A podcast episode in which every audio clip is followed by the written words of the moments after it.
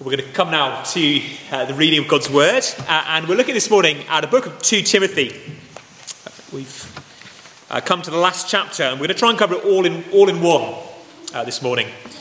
Uh, that's in part because I'm going away, uh, and from next week, Zach is going to be preaching on Jonah. this book, I don't know how you found it. If you've been with us for the last few weeks, I don't know how you found 2 Timothy. in all honesty, when I was preparing the series, preparing the, the programme, I thought, well, 2 Timothy is a book that is relatively easy to understand. Uh, we've just done something Old Testament, so I thought we'll do something New Testament. It'll be good to do something short. We have done a gospel, let's do a letter. Let's go to one that is relatively easy to understand. I think Timothy is, on the whole, relatively easy to understand. But personally, I've found it incredibly hard work. Uh, the seriousness of ministry as Paul, this apostle who's on death row, explains to the next generation, Timothy, who's just a normal pastor, what church life and ministry is meant to look like. That the weightiness of that charge is one I've certainly felt heavily, uh, and I hope you have too. Uh, and this morning's reading really brings that to a climax. I just look at verse 1. I charge you in the presence of God and of Christ Jesus, who is to judge the living and the dead, and by his appearing and his kingdom preach the word. I charge you, says Paul. Um, this is his last great words, his last commission. It's a courtroom scene. Uh, when a judge comes into a courtroom, all rise, says the bailiff. Paul is saying, in the presence of God, of Christ, his appearance is coming. This is what you must do. Ah, scripture has different tones, some joyful, some lamenting and weeping, some sort of informational, um, some very kind of teaching heavy. Uh, this is a solemn passage. So I'm going to suggest we stand uh, as I read it to us. Would you stand and hear this charge in the presence of God and of Christ Jesus? Let's hear the word of the Lord. I charge you in the presence of God and of Christ Jesus, who is to judge the living and the dead, and by his appearing and his kingdom, preach the word. Be ready in season and out of season. Reprove, rebuke, and exhort with complete patience and teaching. For the time is coming when people will not endure sound teaching. But, having itching ears, they'll accumulate for themselves teachers to suit their own passions and will turn away from listening to the truth and wander off into myths. As for you, always be sober minded, endure suffering, do the work of an evangelist, fulfill your ministry. For I am already being poured out as a drink offering, and the time of my departure has come. I've fought the good fight, I've finished the race, I've kept the faith. Henceforth, there is laid up for me the crown of righteousness, which the Lord, the righteous judge, will award to me on that day. And not only to me, but also to all who have loved his appearing. Do your best to come to me soon. For Demas, in love with this present world, has deserted me and gone to Thessalonica. Crescens has gone to Galatia, Titus to Dalmatia. Luke alone is with me. Get Mark and bring him with you, for he's very useful to me for ministry. Tychicus, I've sent to Ephesus. Uh, when you come, bring the cloak that I left with Carpus at Troas, also the books, and above all, the parchments. Alexander, the coppersmith, did me great harm the Lord will repay him according to his deeds. Beware of him yourself, for he strongly opposed our message. At my first offence, no one came to stand by me, but all deserted me. May it not be charged against them. But the Lord stood by me and strengthened me, so that through me the message might be fully proclaimed, and all the Gentiles might hear it. So I was rescued from the lion's mouth. The Lord will rescue me from every evil deed and bring me safely into his heavenly kingdom. To him be the glory forever and ever. Amen. Greet Prisca and Aquila and the household of Onesiphorus. Erastus remained at Corinth, and I left Trophimus, who was ill at Miletus. Do your best to come before winter. Eubulus sends greetings to you, as do Pudens and Linus and Claudia and all the brothers. The Lord be with your spirit. Grace be with you. Amen. Well, do take your seats.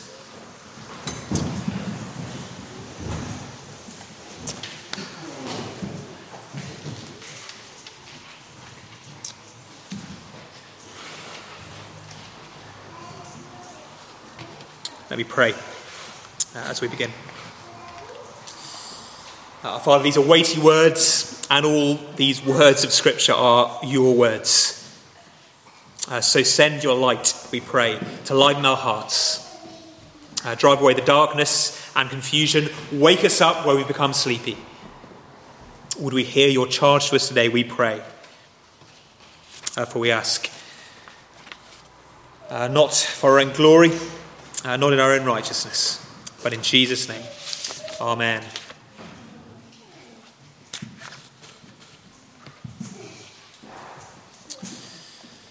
So here we are. Paul, death row. Uh, Paul about to leave the scene. Uh, Paul looking down at the tunnel of time, looking forward uh, and desperate to make sure the gospel continues. Paul is not just Timothy's spiritual father, but our spiritual father. Paul was the apostle to the Gentiles. An apostle is a, a special uh, representative, someone who was appointed directly by Jesus to speak Jesus' very words, to speak God's very words. And Paul's particular role was to go to those who were not Jews, which I suspect is most of us here this morning. Uh, we have, therefore, in these few verses, not just some of the last words of Paul, a great religious figure, Paul, a great teacher, but some of the very last words of the Lord Jesus before he's finished speaking to us. Or at least finished revealing anything new. Uh, last week we thought about the scriptures, uh, the Bible as we now call it, and how they're complete. They will make you complete, equipped for every good work. You need to hear no more from God than is in the Bible. One or two apostles outlived Paul. But as we read his last words, we are therefore reading near about the last things that Jesus said to us before the canon was closed, uh, the Bible finished. And they're all about gospel ministry. Uh, they're all about, in fact, the strategy for gospel ministry. What is, what is our strategy here at Christchurch Central? our strategy for next year and five years, ten What is the strategy? Two things this morning. Paul wants Timothy to be clear on, wants us, therefore, to be clear on. First is the context of gospel ministry. What's the context for ministry?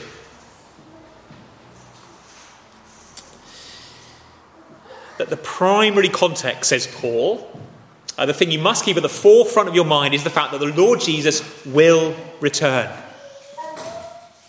Uh, verse 1, chapter 4. I charge you in the presence of God, of Christ Jesus, who is to judge the living and the dead, and by his appearing and his kingdom. As I stand here before God, says Paul, who's actually sitting in a dungeon underneath Rome somewhere, probably 30 foot or so underground.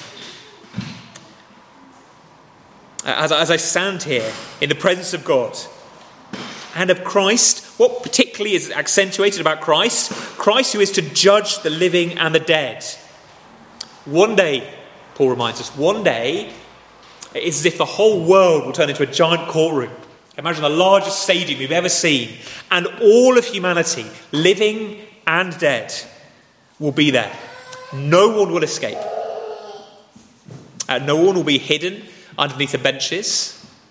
No one will be left behind. No one will be forgotten. No one will be able to hide. Everybody, says Paul, will come before the Son of God and be judged, assessed, weighed.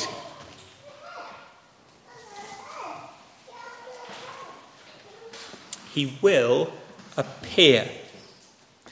You can't see Jesus, can you? You've never seen Jesus. No one alive has ever seen Jesus. But one day, everybody alive will see Jesus. Everyone who's ever lived will see Jesus. He will bring in his kingdom, verse 1. He, he, will transform, as he promised to, he will transform this world. He will turn it into the kingdom that, uh, that it was always meant to be. A place of happiness and love and joy, of praise to God, of love for one another, a, a place without mourning and sickness and death and sin, a place where you'll no longer be depressed, a place you'll no longer have cancer, a place you'll no longer be lonely, a place you'll no longer be riddled with sin full of doubts and fears. His kingdom will be one of everlasting joy. It will come.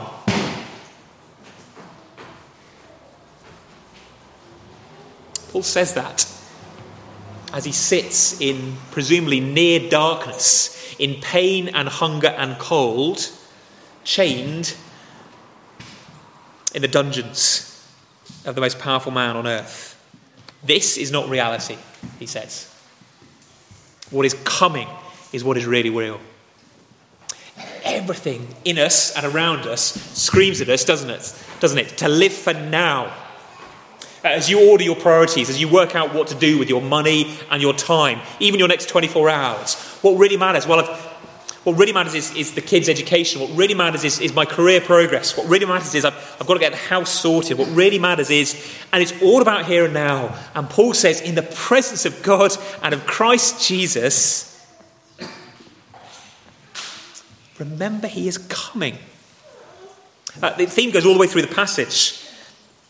Uh, in verse uh, 7, he speaks about himself I've fought the fight, I've finished the race, I've kept the faith. Therefore, there's laid up for me the crown of righteousness, which the Lord, the righteous judge, there it is again, will award to me on that day, that day of his appearing. What, what has driven me? Paul was a bright man, he was a scholar, he was doing well in his career before he turned and started following Christ. What has driven me from successful earthly career to a mangy dungeon and certain execution? The knowledge that one day I'll stand before Christ. But on the other hand, I look down at verse 10. This, these last bits of Paul's letters, you know, with all the names, we often skip over, don't we? Okay, it's just Paul sort of tidying up. Granny says hello, and Aunt Molly is fine. And... But actually, they're significant. Look at verse 10. Demas, in love with this present world, has deserted me and gone to Thessalonica. Uh, why has Demas abandoned Paul? Okay, Paul's in prison. You don't want to be associated with a criminal. Well, Demas is in love with the present world. He cares about here and now. Now, Demas has already appeared in the Bible earlier in Paul's letters, in the book of Colossians, and there he's one of Paul's co workers. Okay, this isn't Demas, the super bad guy coming on stage, of evil, cackling in a kind of black cloak and a twisty moustache. Uh, this is Demas, who a few years earlier was Paul's buddy, sidekick in ministry. But he loved the world, decided to live for now, not then. Or verse 14, the same again. Alexander the coppersmith did me great harm. The Lord will repay him according to his deeds. Again, Paul's looking forward exactly know what Alexander did. But the problem for Alexander, says Paul, is the Lord will judge him.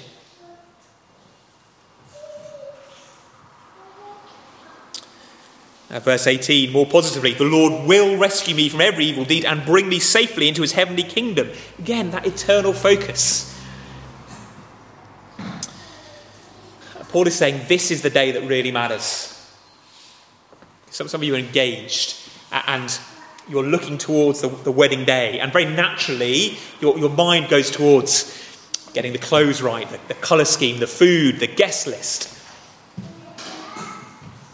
Uh, you start living for the future. What's this, Paul? You should be living for the future all the time. And the day that should dominate all your diaries is the day when Jesus returns. If the choice you're making in terms of how you live your life be it in the sort of big picture or just day to day, if the choices make no sense in light of Christ returning, they're, they're pointless, says Paul. Uh, particularly for you, Timothy, uh, as a minister. Keep your eye on Jesus above all else. If you're going to do all the tasks I'm about to tell you to do, you must have your eye on Jesus, not on others. Uh, I heard a Scottish minister talking about um, his ordination, uh, the, the, you know, the, the service where he was commissioned to become a minister, a Timothy, if you like. And I'm slightly paraphrasing him, but basically, what, what happens is this. Uh, really, at, at ordination, we, we, we, ordained Peter and Matt as elders just last week. Peter and Matt made, made two promises. The first is they promised to be your servants. Okay? So Peter and Matt promised the congregation, we are going to be your servants.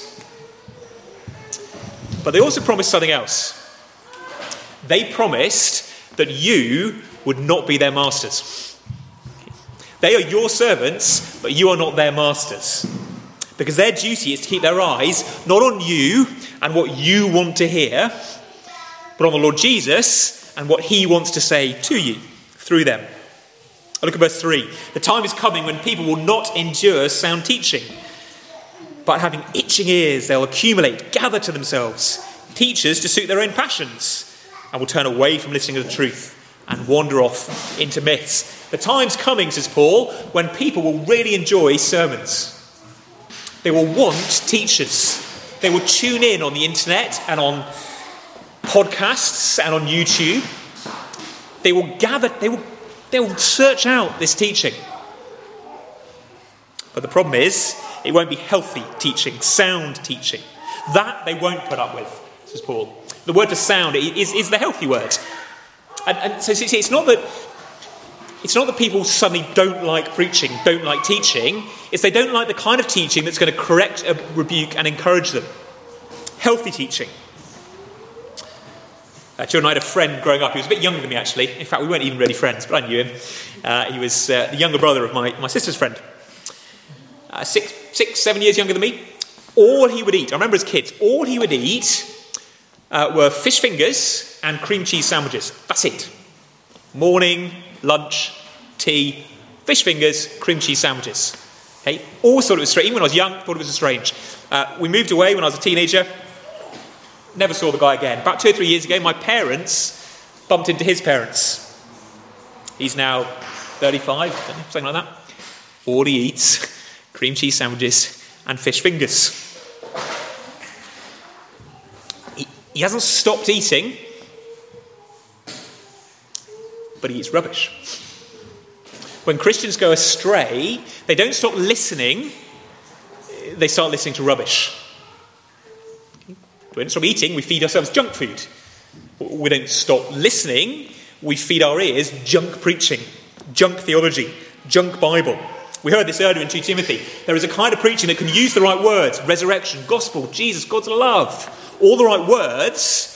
But when you dig into them, those words no longer mean what they're meant to mean, what God says they mean. They just mean what the preacher wants them to mean. Or more importantly, in 2 Timothy 3, what the itchy ears of the congregation want to hear. They gather teachers to suit their own passions. Children, you've got itchy ears? Don't have itchy ears, Paul says. Itching ears just, just want to be scratched. Just tell me what I want to hear. And it gets this sort of mutually beneficial relationship. We'll support you as the pastor, the preacher. We'll give and we'll, we'll talk about how great your ministry is and encourage you, as long as you don't say anything we disagree with. You scratch where I itch. But Timothy is meant to be teaching the word of God, reproving, rebuking, correcting, that is, as well as encouraging.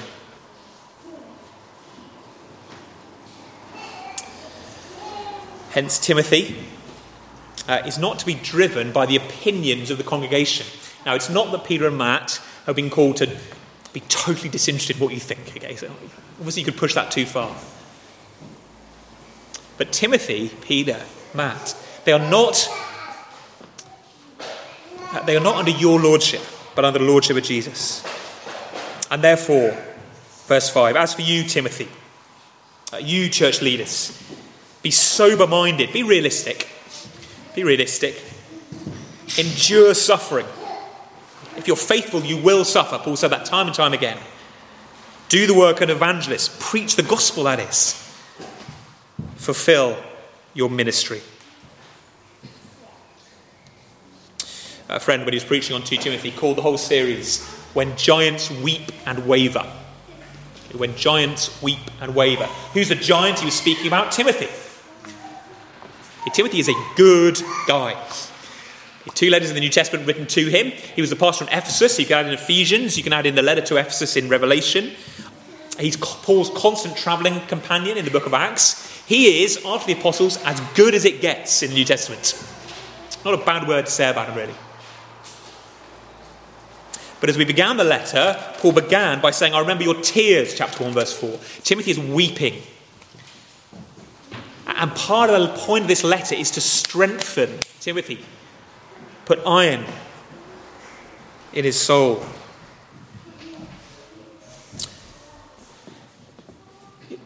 We, we must be realistic. Good people weep and waver. Good people can be tempted to shy away from fully preaching the word of God. Good people can be so crushed by the weight of life or ministry or opposition or suffering that they just back off. Giants weep and waver. I look down at verse 9. There's a bit of a shock in there, or a potential shock. Sorry, verse 10. Uh, Demas, in love with this present world, has deserted me. We've already talked about that. Demas was one of Paul's colleagues, and he's deserted. He's gone to Thessalonica. Crescens has gone to Galatia. Titus to Dalmatia.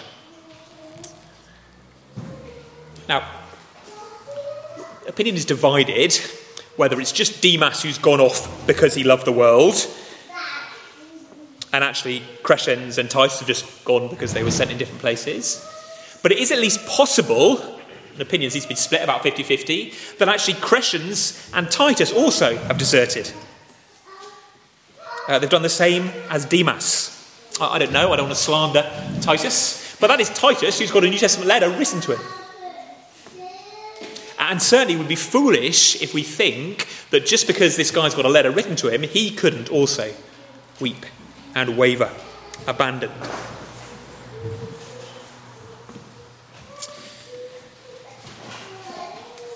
Uh, so Paul's concern in this letter uh, is not just to communicate doctrine to Timothy, but, but to care for Timothy himself. Uh, that's why, again, I think it's very surprising. What if you noticed it when I read? Verse, verse uh, 9 Do your best to come to me soon. Uh, verse 21 Do your best to come before winter. Okay. The church is in danger in Ephesus, Paul says to Timothy. Okay. Timothy's in Ephesus, this city in Turkey. Uh, the church is in danger. Watch out for these false teachers. Guard the good deposit I entrusted to you. Preach the word in season and out. Correct, rebuke, and encourage. Oppose those who stand against the truth. And, and, and leave Ephesus and come to me. It's not what we expect at the end of a letter.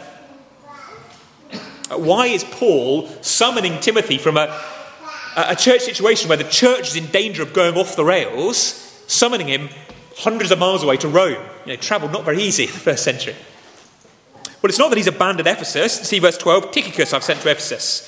Okay, Tychicus, presumably, is a, is a good guy. I've sent Tychicus to, to take over, but you need to come to me. Why? There's probably a couple of reasons, but one at least is this, I think. Paul is concerned for Timothy as well as the church. Uh, he wants to be able to meet with Timothy again before he dies, uh, to make sure Timothy will be able to keep going in ministry, wherever quite that may be. He's worried that Timothy might join Demas, possibly Titus, Alexander. Let's not be naive about those in ministry. Uh, can you see that although this letter is written to ministers, or a minister rather, Timothy, can you see why it's so important for, for everybody, all Christians, all congregations, to hear this? That's why the letter ends uh, verse 22 The Lord be with your spirit, that's singular, your spirit, Timothy, but grace be with you, the congregation. As I said right at the beginning of this series, it's as if the whole church is reading the letter over the shoulder of Timothy.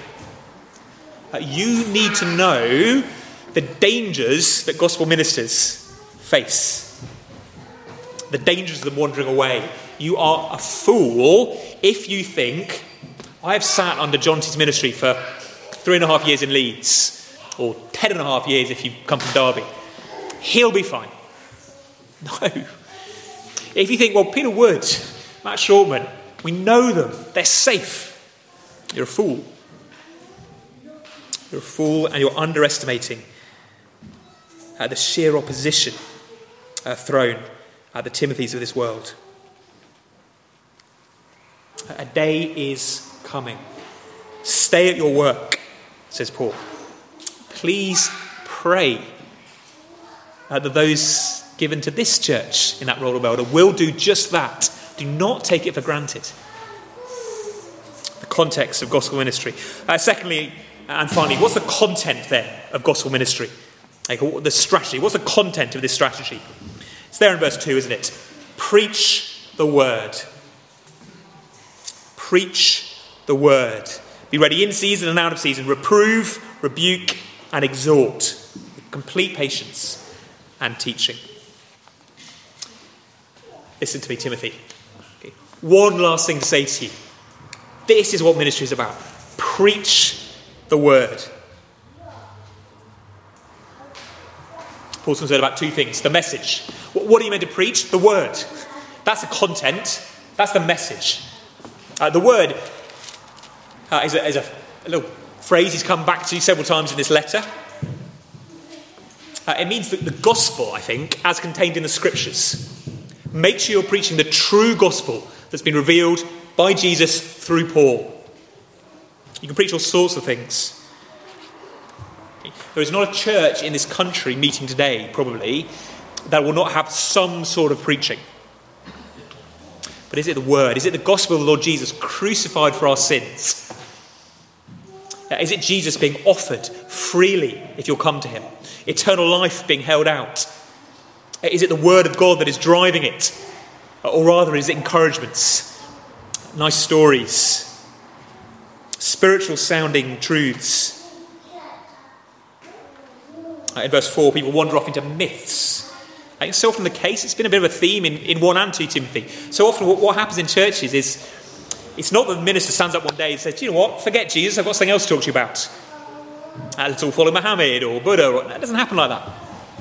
What happens, you wander off, okay? It's sort of carelessness. It's like a child. You sort of go for a, go for a walk with a child, or, you know, I've got a two year old at the moment. Take your eye off him. He could be anywhere. It happens after church every week. Okay, I'm doing something, take your eye off him, he's gone. It's not because he's got some particular plan, it's just two. gone. Churches wander off, ministers wander off when they move from the scriptures and start talking about other things, even if they're very spiritual sounding things, messages God has given them, visions for the church and the future. Uh, the, the, there's, there's, a whole industry in the Christian publishing world of this sort of stuff. Okay, you will find tons of it in any Christian bookshop you go to, any Christian channel you find on YouTube. Absolutely tons of it. They'll never stand up and say, hey, let's not talk about Jesus and the cross anymore. Rather, it'll just be, well, the latest weird and wonderful interpretation of some dream or vision, uh, the latest bizarre interpretation of some Old Testament passage, the latest twisting of the scriptures to promise you something that God has never promised. There's a hundred ways of doing it. But any ministry that isn't focused on Christ crucified, because that ultimately is the hope of the world. If you're not a Christian, if you're, if you're visiting today and trying, what is going on here? Why is he banging on so, so long? Why do these people listen to this sort of stuff? You need to know that the, the, only hope for the world, the only hope for that great judgment scene when you will stand in front of, the, uh, of God and His Son, the Lord Jesus, your only hope is, is not in yourself, actually. There's nothing you can do, nothing you can bring, no evidence you can pull out of your pockets on that day that will be able to prove your innocence and earn you that, that crown of righteousness that Paul talks about, that welcome into eternal life. Instead, all you'll be able to say, and your only hope, is to join the criminal on the cross we spoke about earlier and say, No, I have nothing.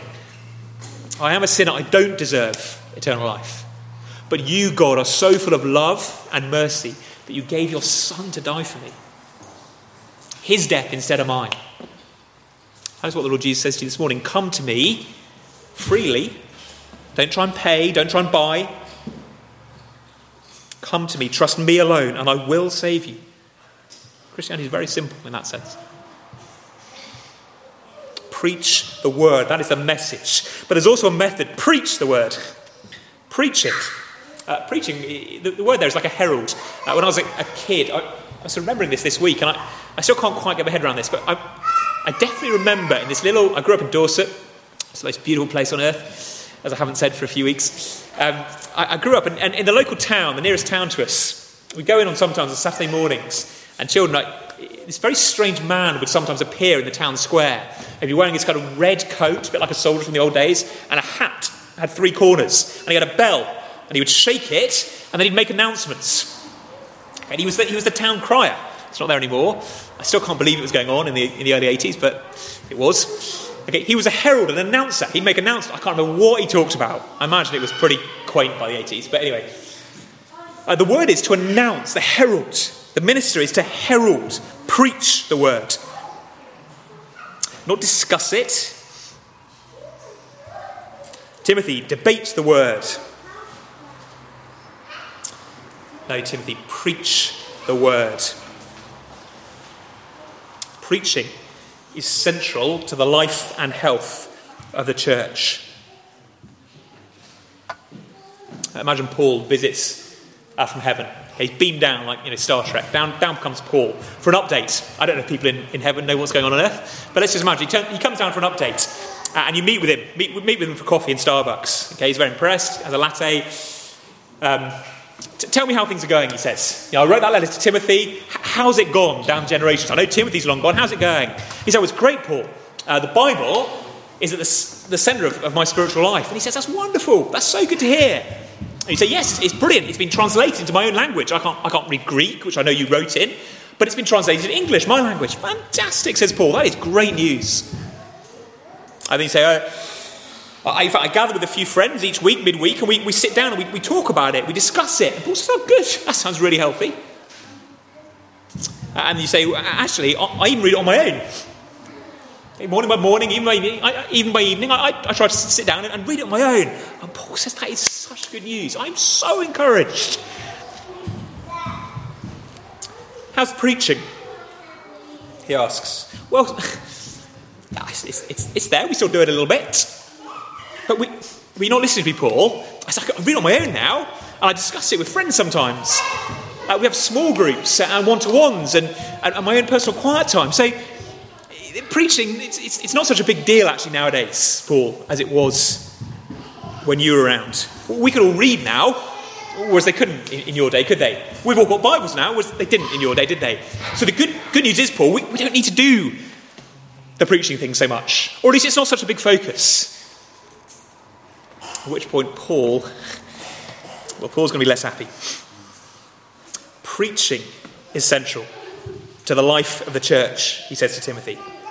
Not just the Bible central, although clearly the Bible is central because you're preaching the Bible, but preaching, the method as well as the message, matters. Uh, why? Not because God couldn't get his admin sorted out quick enough so that everyone in the first century could have read the Bible on their own. Okay, that is true, they couldn't because they didn't have it and they couldn't read and blah, blah, blah. But, but that wasn't a problem. God is quite capable of having sorted out the system so that everybody had Bibles 2,000 years ago. He chose not to for whatever reasons, but that wasn't because he was unca- incapable. Now, preaching is always meant to be central. Two reasons, I think. First is because preaching is a declaration, okay? It is top down. Okay? It is not me coming to the Bible on my own and having a little discussion back and forward, a dis- debate. No, it is someone announcing to you what is true. And as long as they're preaching the word, as in the word of God, not their own twisting a bit. therefore you are hearing from Jesus. It's a reminder that you have a Lord who announces stuff to you. You don't debate with him, you listen. Uh, but secondly, as we've seen all the way through 2 Timothy, and we would see if we looked at 1 Timothy or Titus or frankly almost any New Testament book, that the word, the Bible, is very easily distorted. So, so, so Paul's big concern is to train people to rightly handle the word of truth, as he calls it. Uh, or in 1 Timothy, he wants elders uh, able, who are able to teach. Implication not everybody is able to teach. Not everyone is equally able to, to, to, understand, to teach, to explain the Bible. Now, it's not because we need some sort of, you know, like Catholics, like a pope and um, cardinals, as if, you know, normal Christians aren't allowed to the scriptures. No, of course you are. Okay, of course, everybody is. But there's a danger as evangelicals that we, we forget the emphasis on God's gift of teachers to the church. Ephesians 4, when Christ ascended, he gave pastors and teachers to the church. They're not a nice extra, as if the main thing is me on my own, and if I want to go and listen to the preacher, well, okay. No, they are central. Okay, I, I talk to people who get themselves in a total fuddle, confusion about various bits of the Bible they've read on their own. Now, again, please, please read the Bible on your own in your families. Don't mishear this. Okay. But preaching is meant to be central because as long as things are working, Christ has given preachers, elders, to rightly handle the word. So, how central is the preached word? I think as evangelicals, we're good at saying the word of God needs to be central to church life, but here it's not just the word of God, it is the preached word of God that Paul is concerned about the method as well as the message. Let's not be wiser than God. If I can ask this in a, this is a really offensive question, so apologies in advance, but would you rather be blind or deaf? Okay, that's not a very sensitive question, I realise, and the answer is neither, but would you rather be blind or deaf? Paul, I think, would have an easy answer to that. I'd rather be blind. Okay? You need to be able to hear the preached word above all else. That is God's key plan for correcting, rebuking, encouraging his church. So, Paul, on his way out, preach, Timothy, preach, preach, preach, in season and out of season, whether you feel like it or not, whether anyone wants to listen or not. Preach. I think that's the second reason that Paul brings Timothy to him. But Paul, Paul knows he's going to die. That the emotion in the words is incredible. I've fought the good fight. I've finished the race. I've kept the faith. I doesn't mean I've stayed faithful. I've kept the faith. He means I've preserved the good deposit, the gospel that was entrusted to me, and I've passed it on to you, Timothy. I've kept it. And now I'm going, poured out like a drink offering. If you pour water on a sacrifice, a burning fire, children, what happens? Just goes. And so come to me. Uh, Luke alone is with me, verse 11. Bring Mark. That's lovely. If you've read Acts, you'll know that Mark and Paul fall out. And in, in Acts 15, Paul sends Mark away because he thinks Mark's bottled it. Well, here's redemption. Paul is assembling a team again. That's why he wants his books in verse 13 and parchments. But Paul hasn't retired. He's in jail. It's as miserable an existence as you could look for on a human scale. He will be executed, and, and history tells us he was had his head chopped off uh, just a few, well, who knows, weeks, months later. But Paul is still going. He's assembling the team to make sure the gospel continues, because that is what he cares about, and that is what the Lord cares about. Verse 18 The Lord will rescue me from every evil deed and bring me safely into his heavenly kingdom. What does it look like to have the Lord strengthen you and rescue you? What did it look like for Paul? Did it mean he was freed from the cellar? Got to live on? No. No. The Lord rescuing him means Lord rescuing him from abandoning his post, giving up, failing to keep preaching the word. In verse 17, the Lord strengthening enabled him to proclaim the gospel to the Gentiles at his trial. The Gentiles there are presumably the Roman authorities who were putting him on trial. Oh, phew, says Paul. The Lord rescued me. He said, Oh, great. So you were set free. No, no, no, no. No, he says, No, I'm not worried about that. No, no, I was rescued. I was able to speak the truth to them, even on trial. That's what really matters because the Lord is coming. You're all going to die anyway. Hopefully, not with your head chopped off outside Rome, it's going to happen. You're going to die, Timothy. You're going to die, Titus. You're going to die, Luke. You're going to die, Mark. I'm going to die, says Paul. John T, you'll die. Matt Kirk, you're going to die. Peter Wood, you're going to die. Matt Shortman, you're going to die. Everyone in this room, you're going to die. But the Lord will rescue you through it if you trust Him. Live for that day because death is not a problem for you. The Lord Jesus is the resurrection and the life. His kingdom is going to be far greater than anything you could experience here on earth anyway. So be single minded. Live for the day of his appearing. And make sure that gospel is preached. Whether you're the preacher, whether you're in the congregation, ensure, ensure that the word of the gospel is preached. Let's pray. Father in heaven, uh, we hear the weight of these words uh, spoken in the presence uh, of Christ Jesus himself and handed down the centuries to us. And we pray so much in your mercy, you would enable us to be a congregation where the word is still preached. Oh, Father, we don't pretend that we are somehow immune to the pressures that Demas crumbled under, uh, that may even have taken down Titus and others. Uh, we see even Timothy weeping and wavering. And your mercy, Lord, uh, strengthen us, make us sober minded, uh, make us single minded as we see the Lord Jesus coming. Would we know today, tomorrow, as we go from, from this building uh, for the rest of uh, the afternoon, as we plan for the weeks ahead, would we do so in the light of the fact the Lord Jesus is coming? Don't let us become worldly in our thinking, we pray. And we praise you so much that Jesus has conquered death, paid for all our sins and wanderings, that he is able to keep us until that day.